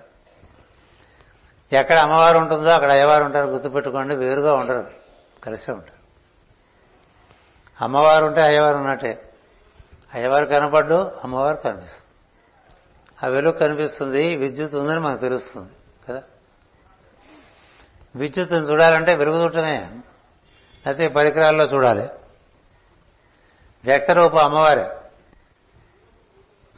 దానికి మూలంలో దానికి ఆధారంగా దాంతో ఎప్పుడూ వసించి ఉండేటువంటి తత్వం శివతత్వం. పరత అందుకని ఈ పరతత్వం స్త్రీ పురుష తత్వం అది. అది మొత్తం అంతా వ్యాప్తి చెంది ఉంది. ఆ వ్యాప్తి చెంది ఉన్న దాన్ని మనకి ఒక శ్రీచక్రంగా ఇచ్చారు. కదా? ఏముంటుంది ఆ శ్రీచక్రంలో? నాలుగు భుజాలు నాలుగు త్రిభుజాలు పైకి ఐదు త్రిభుజాలు క్రిందికి ఏర్పాటు చేయబడినట్టు ఒక యంత్రం ఉంటుంది. ఈ ఐదు త్రిభుజాలు క్రిందుగా ఏర్పాటు చేసినవన్నీ కూడా పంచతత్వాలతో సంబంధించినటువంటి విషయాలు. ఆకాశము వాయువు అగ్ని జలము పృథివీ. అందులో ఇమిడ్చబడ్డ నాలుగు త్రిభుజాలు ఊర్ధ్వముఖంగా ఉంటాయి. ఆ నాలుగు త్రిభుజాలు పరమాత్మ యొక్క నాలుగు స్థితులు. వాసుదేవ సంకర్షణ ప్రద్యుమ్న అనిరుద్ధ వ్యూహాలు అంటారు లేదా సనక సనందన సనత్ కుమార సన సుజాత స్థితులు అంటారు లేక పరమాత్మ జీవాత్మ బుద్ధి చిత్తము అంటారు. నాలుగు నాలుగు నాలుగు నాలుగుగా చెప్తారండి పరమాత్మ యొక్క అవతరణం. అన్నిట్లోగా నాలుగు నాలుగు నాలుగు నాలుగుగా దిగుస్తూ ఉంటాడు. ఈవిడ ఏర్పరుస్తూ ఉంటుంది పంచభూతాలతో రూపాలు. అందులోకి దిగొచ్చేది ఆయన కదా? అందుకని నాలుగు భుజములు ఊర్ధ్వముఖంగా ఉంటాయి. వాసుదేవ సంకర్షణ ప్రద్యుమ్న వ్యూహాలు అనసు. సనక సనందన సనత్ కుమార సన సుజాతులు అనసు. లేదా చతుర్మూర్తి చతుర్బాహు చతుర్వ్యూహ చతుర్గతి చతురాత్మ చతుర్భావ చతుర్వేద విధేయకపాత్ అన్నారు కదా. అలా అనొచ్చు నాలుగు. అది క్రైస్తవుల సిలువ అనుకోపోకండి సృష్టికి మూలమైనటువంటి యంత్రం అది. అది యంత్రంగా ఆమె అల్లుతూ ఉంటుంది. అందుకని నాలుగు త్రిభుజాలు ఐదు త్రిభుజాలు. ఐదు అధోముఖం. నాలుగు ఊర్ధ్వముఖం. మనలో ఈశ్వరుడు. మనము. మన స్వభావము. మన రూపం. ఉంటుంది ఇలా మనం చూసుకుంటూ ఉంటే ఒకే తత్వం నాలుగు స్థితుల్లో కనిపిస్తుంది. ఒకే తత్వం ఐసగడ్డ ఉంటుంది నీరు ఉంటుంది ఆవిరి ఉంటుంది ఆకాశంలో వాయువు కలిసిపోయి ఉంటుంది నాలుగు రకాలుగా ఉంటుంది. నీకు కనపడేదే అనుకోక అది రకరకాల మార్పులు చెంది ఆ విధంగా తయారైంది. దాని ముందు స్థితి దాని ముందు స్థితి దాని ముందు స్థితి దాని ముందు స్థితి. విచారణ చేయాలి. ఎప్పుడు ఇలాగే ఉన్నావా నువ్వు? ఈ రూపం ఎప్పుడు ఇలా లేదు కదా? ఓ యాభై ఏళ్ళ క్రితం వెనక అనుకోండి ఇంకో రకంగా ఉంటుంది ఇంకో పాతికేళ్ళు అనుకోండి ఏదో ఇంత పిల్లవాళ్ళ ఉంటుంది నెలల తరబడి బేబీగా ఫోటో తీసుకున్నాం అనుకోండి బహుశా భవిష్యత్తులో అదే ఉంటుందేమో. పిల్లవాడు పుట్టి పుట్టంగానే ఫోటోదే ఫోటోదే అని అడుగుతాడేమో. అంత పిచ్చికిపోయి ఉన్నారు మనుషులు. ప్రతి విషయానికి. ప్రతిదానికి ఫోటో కాదు. కదా? ఇప్పుడు మంత్స్ ఓల్డ్ బేబీగా ఉన్నప్పుడు ఎలా ఉన్నావు? అలా ఉన్నావు ఇప్పుడు? అప్పుడున్నది నువ్వేనా? ఇప్పుడున్నది నువ్వేనా? మారిపోయింది. కానీ నేనే తల్లి గర్భంలో ఉన్నదే. నేనే. తండ్రి నుంచి దిగొచ్చింది నేనే. తండ్రి శిరస్సులో ప్రవేశించింది నేనే. మరి ఆ నేను ఎట్లా ఉన్నాడు? ఆ నేను ఎట్లా ఉన్నాడు ఎప్పుడన్నా ఆలోచించారా? మనం అంతా అట్లా వచ్చిన వాళ్ళమేగా? అందరం అను మాత్రం స్పందనాత్మక చైతన్యంగా ఉన్నటువంటి వాళ్ళం.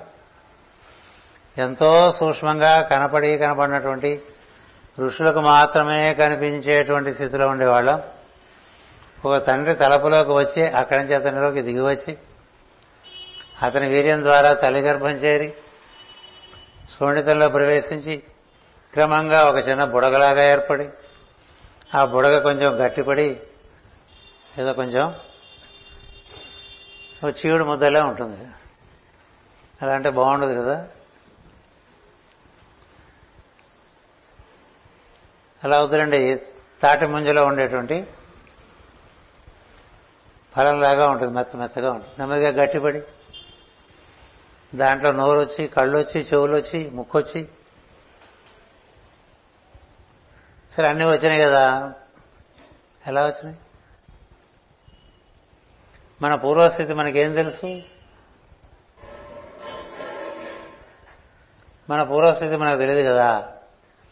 ఆ స్థితి నుంచి తండ్రి ఎందు ప్రవేశించి తల ఎందు ప్రవేశించి మూడవ స్థితిలో శరీరాన్ని ఏర్పాటు చేసుకుని నాలుగవ స్థితిలో దాన్ని ఇలా తయారు చేసుకుంటాం. ముప్పై ఐదేళ్ళ పాటు తయారవుతుంది. అందుకనే మొదటి ముప్పై ఏళ్ళ శరీరాన్ని దేహము అంటారు. ముప్పై ఐదేళ్ళ పాటు ఇది పెరుగుతుందిరండి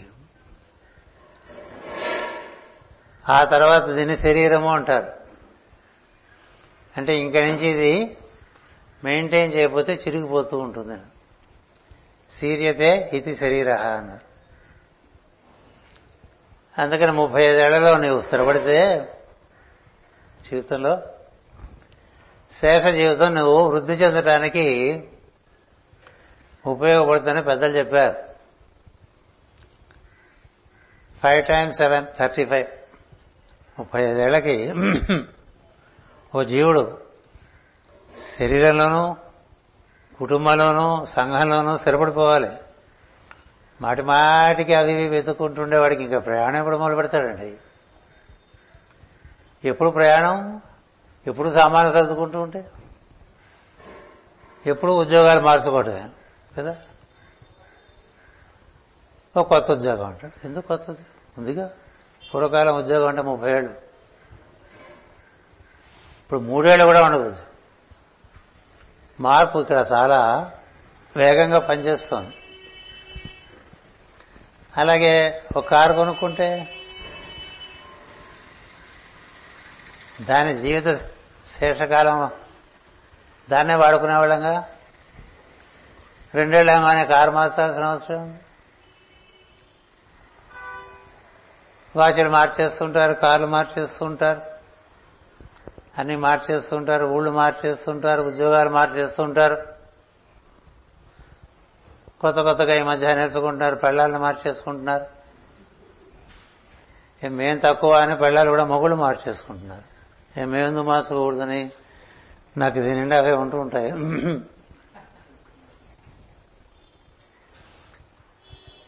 ఈ మార్పు నువ్వు ఎప్పుడు మార్పులో ఉంటే ప్రయాణం ఏం చేస్తా? నువ్వు ఎందుకు వచ్చా శరీరంలోకి ఎక్కడి నుంచి దిగొచ్చా? అంతకుముందు ఎలా అక్కడ ఎక్కడున్నా? ఈ తండ్రిని ఎందుకు ఎంచుకున్నావు? ఈ తల్లిని ఎందుకు ఎంచుకున్నావు? అప్పుడు నీకు జ్ఞానం ఉంది. ఇప్పుడు లేదు. సంస్కారవంతమైన? దంపతిని ఎంచుకుంటాడు సంస్కారవంతమైన జీవుడు. మనకు ఎలాంటి భావాలు ఉంటాయో వాటి యొక్క సముదాయమే మన తల్లిదండ్రుల రూపంలో వస్తుందండి. బాగా డబ్బు సంపాదించాలి బాగా కీర్తి సంపాదించాలి బాగా అతి సంపాదించాలి ఇది సంపాదించాలి ఏవో రకరకాల భావాలు ఉండేవాళ్ళు ఉంటారు కదా. అలాంటి భావాలు ఉండేటువంటి వాళ్ళకి అలాంటి సంతానమే కలుగుతుంది భగవద్గీత ఆరో అదే. అంచేత నీ భావ సంపత్తి బట్టి నీకు దొరికేటువంటి తల్లిదండ్రులు. అందుకనే జీవిత చరిత్ర చదువుకునేప్పుడు వీరి తండ్రి గారు ఇది వీరి తల్లిగా తల్లిగారు ఇది అని రాస్తూ ఉంటారు. వారి సంపర్కం వల్లే నీకు అంటుతాయి కొని. నువ్వు అలాగే అలాంటివి తెచ్చుకుంటావు. తెచ్చుకున్న తర్వాత ఇలాంటి సంస్కారాలు నేర్చుకోవాలి. ఇలాంటివంటే ఇప్పుడు ఇక్కడ లేదు. అంతకుముందు ఉంది. చిన్నపిల్లలకి అక్ష అక్షరాభ్యాసం చేసి మరి అక్షర అభ్యాసం అంటే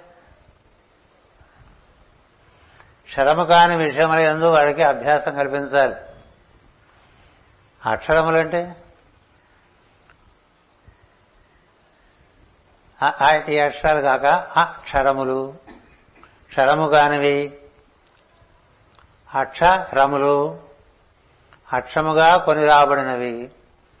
మూలము నుండి కేంద్రము నుండి పరిధి వరకు అంటే పరమాత్మ నుంచి నీ వరకు ఎలా ప్రజ్ఞావ్యాప్తి ఉన్నది అనేటువంటిది తెలుసుకోవడమే విద్య. అదే అక్షర విద్య. ఫ్రమ్ సెంటర్ టు సర్కంఫరెన్స్ అంటూ ఉంటాం. అది ప్రతినిత్యం మనం ప్రార్థనలో మన మూలం నుంచి మనం బయలుదేరి మన స్థానం వరకు మనం దిగివచ్చి అటుపైన మన పరిసరాల్లోకి మనం తెలిసి ప్రవేశించాలి. అప్పుడు నువ్వు వ్యాసుడు అవుతావు. పరమాత్మ అతడు నీ ఎందు ఈశ్వరుడలే ఉన్నాడు. అతని నుండి నీవు ఎలా ప్రజ్ఞా కేంద్రముల ద్వారా నీ ప్రజ్ఞ ఏ కేంద్రంలో ఉందో ఆ కేంద్రం వరకు రా. అక్కడ ఉండు. ఆ మూలం నుంచి ఇంతవరకు అది ఒక వెలుగు రేఖగా ధ్యానం చేసుకుంటే అది వ్యాసము అంటారు దాన్ని. అలాంటి వ్యాసం ఒకటి ఏర్పాటు చేసుకున్నాం అనుకోండి మనకి మన ఈశ్వరుడికి దాన్నే బ్రిడ్జ్ అంటారు. హజార్ బ్రిడ్జ్ బిగినింగ్ అంటూ ఉంటాం కదా. అలాంటి వంతెన మనకి మనలో ఉండే ఈశ్వరుడికి మనం ఏర్పాటు చేసుకుంటే ఇంకా మనకి బాధే ఉందండి. ఆ వంతెన మీద సంకల్పం మాత్రం చేత పరమాత్మను చేరవచ్చు. సంకల్పం మాత్రం చే భగవత్ సంకల్పంగా దిగి వచ్చి బుద్ధి మనసు ఇంద్రియములు శరీరం పట్టుకుని ఇటు పనిచేసుకుంటూ ఉండవచ్చు. అందుచేత ఐదు భుజములు త్రిభుజములు. శ్రీచక్రంలో అధోముఖంగా ఎందుకు ఏర్పాటు చేశారంటే ఈ పంచభూతములతో కూడినటువంటి ప్రపంచంలోకి నువ్వు ఆకాశము నుండి వాయువుకి వాయువు నుంచి అగ్నికి అగ్ని నుండి జలమునకు జలము నుండి పృథువికి ఇట్లా దిగి వచ్చి ఆ చైతన్యం ఆధారంగా ఆ చైతన్యాన్ని ప్రసరింపజేస్తూ ఉండాలి చుట్టూ. నీ నుండి ప్రవహించేది కూడా చైతన్యమే. ఆ చైతన్యం శుద్ధి నీ బట్టి ఉంటుంది. అందరి ఎందు ఉన్నది ఈ ముందు కూర్చుని ఇద్దరు ఇద్దరు ఆడవాళ్ళు నిద్రపోతున్నారు.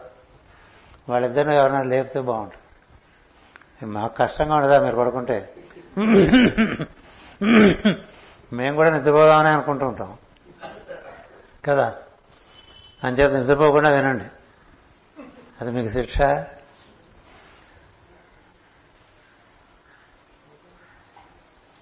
పరమాత్మ ఎక్కడున్నాడు?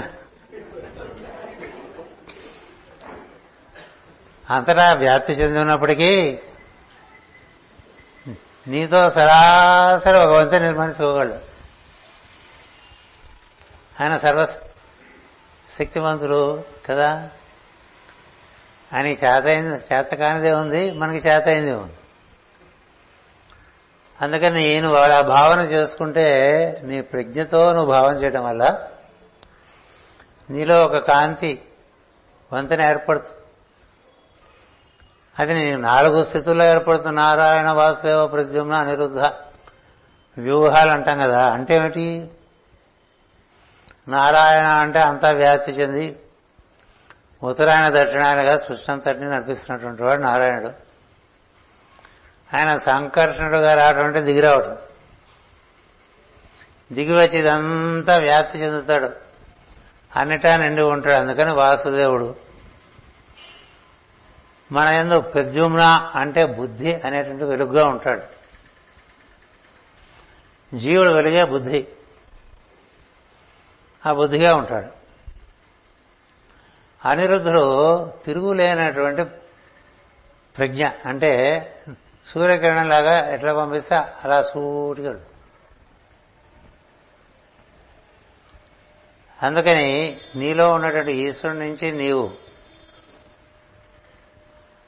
స్మరణ మాత్రం చేత అనుసంధానం చెంది అలా అనుసంధానం చెందడం వల్ల మనలో బుద్ధి అనేటువంటి వెలుగు ప్రచోదనం చెందటం వలన ఆ వెలుగు కిరణముల రూపములుగా అనిరుద్ధుడుగా ఇంద్రియాల్లోంచి బయటికి ప్రవహిస్తూ ఉంటుంది. మనకదే నలుగురు కదా? నారాయణ వాసుదేవ ప్రద్యుమ్న అనిరుద్ధ అనుకోండి. లేదా మనలోని ఈశ్వరుడు మనము మన బుద్ధి మన చిత్తం. ఇది పంచేంద్రియాలు పంచభూతాలు. పంచేంద్రియాలు అంటే కర్మేంద్రియాలు ఉన్నాయి జ్ఞానేంద్రియాలు ఉన్నాయి. అదొక పంచ. కట్టుకునే పంచ కాదు. పంచ ప్రాణములు ఉన్నాయి. వాటిలోకి అదే ప్రవహిస్తుంది జ్ఞానేంద్రియములు కర్మేంద్రియములు ప్రాణములు పంచభూతములు. అంటే నాలుగు పంచారాలు ఉన్నాయి. కర్మేంద్రియములు జ్ఞానేంద్రియములు పంచభూతములు పంచప్రాణములు ఇరవై కదా? ఇందులోంచి నలుగురుగా దిగి వచ్చేటువంటి వాడు మూడు ఆధారంగా పట్టుకొస్తాడు. మూడు గుణాలు. అవి మూడు ఇవి నాలుగు ఏడు ఇవి ఇరవై ఇరవై ఏడు. అదో లెక్క. దాన్ని మన నక్షత్రాలతో కలుపు సమన్వయిస్తారు. ఏది ఎలా ఉన్నా ప్రతినిత్యం మనలోకి ఈశ్వరుని వల్లనే మనం జీవిస్తూ ఉన్నాం లేకపోతే మనం ఉండం. ఆయనే మనకి నిద్ర లేపినా నిద్రపుచ్చినా స్వప్నాన్ని ఏర్పాటు చేసినా మనకు తెలియకుండానే మనకి వాటి పరిజ్ఞానం లేకపోయినా ఆయా అంగాల చేత ఆయా పనులు చేస్తున్నటువంటి వాడు ఈశ్వరుడే. మీరు ఆక్సిజనే తీసుకుంటూ కార్బన్ డైఆక్సైడే వదిలేయటం మీ కెమిస్ట్రీ తెలియటం వల్ల చేస్తున్నారా? దాని దానంతటా జరుగుతుందా? ఎవడు చేస్తున్నాడు? ఇట్లా కో కొలలు చెప్పచ్చు. నీలో ఉండేటువంటి ఈశ్వరుడు తొంభై ఐదు శాతం పనిచేస్తే ఒక ఐదు శాతం ఏదో చేస్తున్నట్టుగా ఫీల్ అవుతుంది. కన్ను చూడటం మానేసింది అనుకోండి లేచేసరికి ఏం చేస్తా? నిన్న రాత్రి వరకు కనిపించింది. పొద్దున లేవగానే కనపడటం మానేసి. నీ ప్రజ్ఞ? కంగారు పడిపోగారు. మన చేత ఒకటి కంగారు పడటం నేను చెప్పుకున్నాం కదా. వెళ్తాం చూపిస్తాం. చూస్తాడు ఆయన. పెద్ద విరుస్తాడు. పోయింది. ఇంక రాదంటాడు. అయిపోయింది. ఈ వినబడబోవటం కనబడబోవటం అకస్మాత్తుగా జరిగిన సందర్భాలు లేవు. ఇంతకాలం ఎవరి వల్ల జరిగినాయి? మామా తొంభై ఐదు శాతం మనలో నడిపించేవాడు ఉండగా ఒక ఐదు శాతం మెరమెర మనకి. అది కూడా అంత నమ్మకంగా అనుకోలేము. ఎందుకంటే కదులుదామంటే ఒక రోజు కదలకపోవచ్చు. కదా? అంచేత ఆ ఈశ్వరుడు జీవుని నడిపిస్తూ ఉంటే ఆ ఈశ్వరుడు జీవునితో అనుసంధానం చేయడం వల్ల బుద్ధి పెరుగుతూ ఉంటుంది. అందుకండి ఆరాధనలు. అందుకనే సత్ప్రవర్తన. అందుకే సత్యం ఆచరించడం ధర్మాన్ని పాటించడం. దానివల్ల బుద్ధి వికాసం కలుగుతుంది. ఆ బుద్ధిని ఈ మనసు ఇంద్రియాల శరీరంలో ప్రవేశపెడతామే. అవి ఈ కింద త్రిభుజాలు ఐదును. ఆ పైవాడు వేరు. ఇది మన వాహనం. మనసు ఇంద్రియములు శరీరం అనేటువంటిది మన వాహనం. రథానికి మనం వెళ్ళినట్టు అనమాట ఆ రథంలో రథానికి బుద్ధి అధిపతిగా ఉన్నాడు అనుకోండి రథం చక్కగా నడుస్తుంది నాలుగు గుర్రాలు బాగా మాట ఉంటాయి. అందుకే కదా కృష్ణుని రథం తోలమన్నాడు బుద్ధి రథాన్ని తోలాలి మనం తోలకూడదు. నువ్వు వెనక్కి కూర్చుని బుద్ధి చెప్పినట్టు వినాలి బుద్ధిగా. అదే మనకి సింబల్ ఇచ్చారు.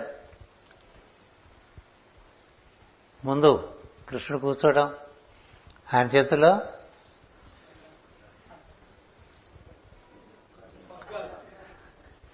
శ్రితవాజ శ్రేణియును వెనకాల అర్జునుడు. మాట వినేవాడు. అనుకున్నాడు. కొండొకసో వినలేదు కానీ జనరల్గా విన్నాడు. కదా? విన్నప్పుడు విజయం కలిగింది. విననప్పుడు భంగపడ్డాడు. రథం ఎవరిది? అగ్నిదేవుడు ఇచ్చాడు ఈ రథం అగ్నిదేవుడు ఇచ్చింది రథం ఇది కాదు. శోధకుడు నీకన్నా గొప్పవాడు. ఆయన చెప్పినట్టు నువ్వు విని ఆ రథంలో కూర్చుని చక్కగా పనిచేసుకోవచ్చుగా ఇది నీకు ముప్పై ఐదేళ్ళకి తెలిసిపోయింది అనుకోండి. ఇంకా అక్కడి నుంచి శేష జీవితం హాయిగా పండించుకోవచ్చు. ఎన్నాళ్ళు పోయినా స్థిరపడ్డారు? ఇవాళకి ఇంకా యాభై ఏళ్ళకి అరవై ఏళ్ళకి ఆ ఊళ్ళో ఉద్యోగం ఉంది అక్కడికి వెళ్ళమంటారా అని అడుగుతుంటారు. దేనికోసం అని అడుగుతా ఎవరికి ఏ విషయంలో ఎందు స్థిరత్వం రాలా? మరి నువ్వు స్థిరపడి నీ కుటుంబానికి ఒక స్థిరత్వం ఏర్పడిస్తే ఇంటేవాడు మాట్లాడదు కానీ మాట్లాడినేస్తే బోడు చెప్తుంది మన గురించి. ఆయనకి ఏ స్థిరం లేదని రోజుకో మాట మాట్లాడుతూ ఉంటాడు.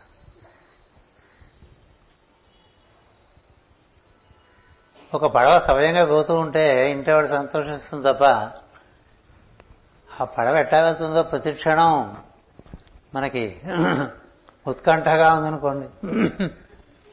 ఆ పడవలో ఉండేవాళ్ళకి ఎట్లా ఉంటుంది? కొంతమంది కార్ డ్రైవ్ చేస్తుంటే కూర్చోబుద్ది కదా కారులో. తెలుసా? ఆపండి అని చెప్పి పక్కకి ఆపండి అంటే బహుశా పెద్ద అందుకోసం ఆపమన్నాడేమో అనుకుంటారు. కారు దిగి మీరు వెళ్ళండి అని చెప్పండి.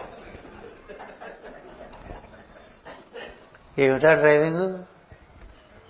జీవితం నడిపించడం అంటే ఓ మనిషి కారు డ్రైవింగ్లోనూ మోటార్ సైకిల్ డ్రైవింగ్లోనూ వాడు నడిచే నడకలోనే కనిపించిపోతుంది. ఎక్కడా చూడక్కలే చెప్పే కదా నిన్న? వేద సంస్కారం. నడిచే అంటే హోమియోలో కూడా చెప్తారు అది. మనిషి నడిచే తీరు బట్టి వికారాలు నిన్న వికారాలు చెప్పాడు కదా వసుదేవ్? ఎన్ని వికారాలు ఉన్నాయో కదా? మరి ఇన్ని వికారాలు మనకి ఈ పంచేంద్రియాల నిండా పంచ కర్మేంద్రియాల నిండా పంచభూతముల నిండా నిండిపోయినాయి అనుకోండి. అప్పుడు ఇందులోంచి ప్రవహించే చైతన్యం ఎలా వస్తుంటుందంటారు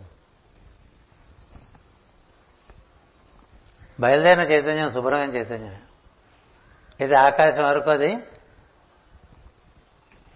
నిర్మలమే. అక్కడి నుంచి వాయువు చేరేసరికి మనం వాయువు కలుషితం చేశాం. మనందరికీ శ్వాసకోశ బాధలన్నీ మనం బయట వాయువు పాడు చేయటం వల్లే. నువ్వు పాడు చేసింది నీకే వస్తుంది. కదా? ఇప్పుడు భయపడిపోతుంటారు కాస్త గాలాడపోతే. కాస్త ముక్కు జలుబు వచ్చినా కొంచెం వాసన తిరిగిపోయినా అమ్మో ఎంత భయం. ఆ భయం వల్ల ఇంకా శ్వాస అసలు అందదు దీనివల్ల శ్వాస వాయువు వల్ల కదా శ్వాస. ఆకాశానికి ఇబ్బంది వచ్చిందనుకోండి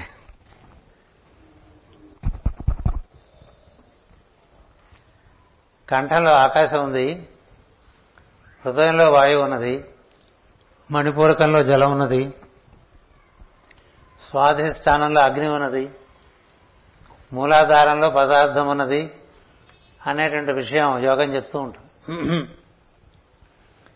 మరి ఈ పంచభూతాలు మనలో ఎంత నిర్మలంగా ఉంచుకోవాలి? ఎంత నిర్మలంగా ఉంచుకోవాలి? దాన్ని బట్టి కదా నీ నుంచి చైతన్యం బయటికి ప్రవహించి పది మందికి ఉత్సాహం కలిగించేది ఉత్సవము కలిగించేటువంటిది ఊర్ధ్వగతి కలిగించేటువంటిది. నీ వాక్కు. నువ్వు విషయం అంత బాగా చెప్పినా? నీ వాక్కులో శుద్ధి లేకపోతే ఆ విషయం వల్ల ఇతరులు తరించరు. వాక్శుద్ధి ఉండేవాడు పలికితే ఫలిస్తుంది. ఎందుకంటే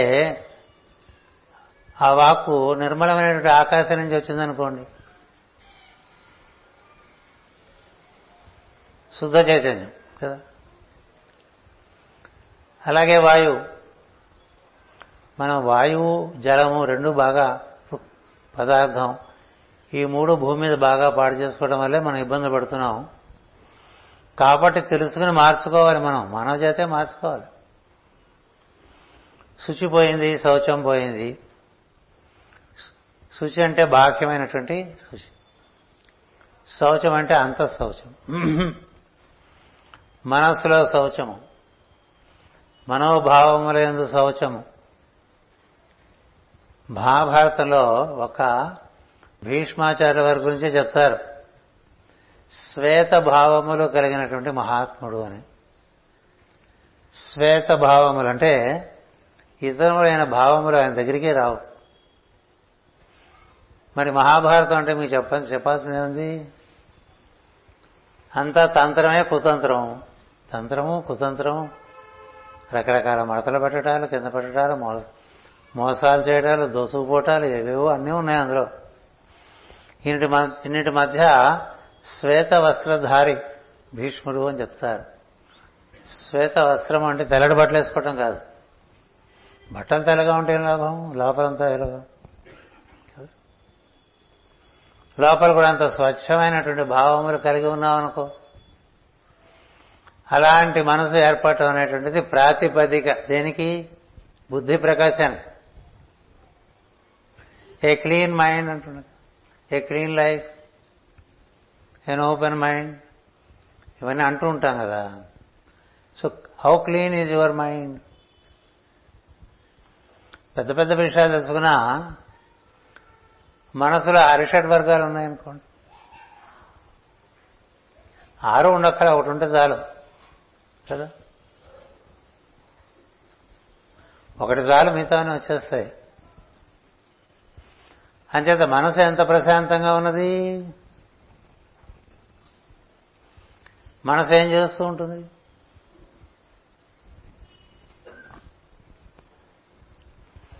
దాని చాంద్రాయణం బాగా అలవాటు. అక్కడ విషయాలు ఇక్కడ విషయాలు ఇంకోటి విషయాలు మరొక విషయాలు. మనం అడగకుండానే ప్రపంచం చేస్తుంటే అడిగి తెలుసుకోవడం కూడా ఉంటుంది. కదా? అడగకుండానే ప్రపంచం చాలా చెప్తూ ఉంటుంది. ఎందుకయ్యా ఇవన్నీ అనుకుంటూ ఉంటాం. ఇలా ఉండగా అడిగి తెలుసుకునేటువంటి ఒక ఉత్సుకత ఒకటి ఉంటుంది. ఇవన్నీ పోగేసుకో. ఇంకా ఆ మనసు ఎలా ప్రశాంతంగా ఉంటుందండి? ఆ మనసు ఎలా నిర్మలంగా ఉంటుంది? ఆ మనసు మీద ఏం ప్రతిబింబిస్తే ఏం లాభం? చెప్పండి. అది అర్థంలా ఉండాలని చెప్తారు కదా. ఉందా? పొద్దు నుంచి సాయంత్రం లోపల మన మనోఫలకం మీద పడ్డ భావాలన్నీ మనం చూస్తే అది ఎప్పటికప్పుడు శుభ్రం చేసుకుంటూ ఉండవలసిన పరిస్థితి తప్ప వదిలేస్తే సాయంత్రానికి మూసిపోతుంది మొత్తం ఇలా ఉన్నాయి మన అధోముఖ భుజాలు. దాని మీద ఊర్ధముఖ భుజాలు. ఆయన నలుగురుగా వచ్చినా వంద మందిగా వచ్చినా ఏం లాభం? ఇలా పడంగానే ఒక మాడిపోయిన సిబ్బి మీద పడ్డట్టుగా ఉంటుంది. సిబ్బి మీకు తెలుసు కదా? బాగా వంట చేసిన తర్వాత కిందంతా మసిపట్టేస్తుంది. ఇలా బోర్లించామనుకో నల్లగా ఉంటుంది. దాని మీద మీరు ఎంత కాంతి వేసినా ఏం ప్రతిబింబించదు. అందుచేత శ్రీర శ్రీచక్ర రాజతనయ శ్రీమత్ త్రిపుర సుందరి అని అన్నప్పుడు ఈ చక్రరాజులో ఆ నాలుగు ఎప్పుడూ కాంతివంతమే. ఈ ఐదు బాగుంటే ఆ నాలుగు ఐదు మీద లోంచి ప్రవేశించి ప్రవహిస్తాయి. అప్పుడు నవరాత్రి.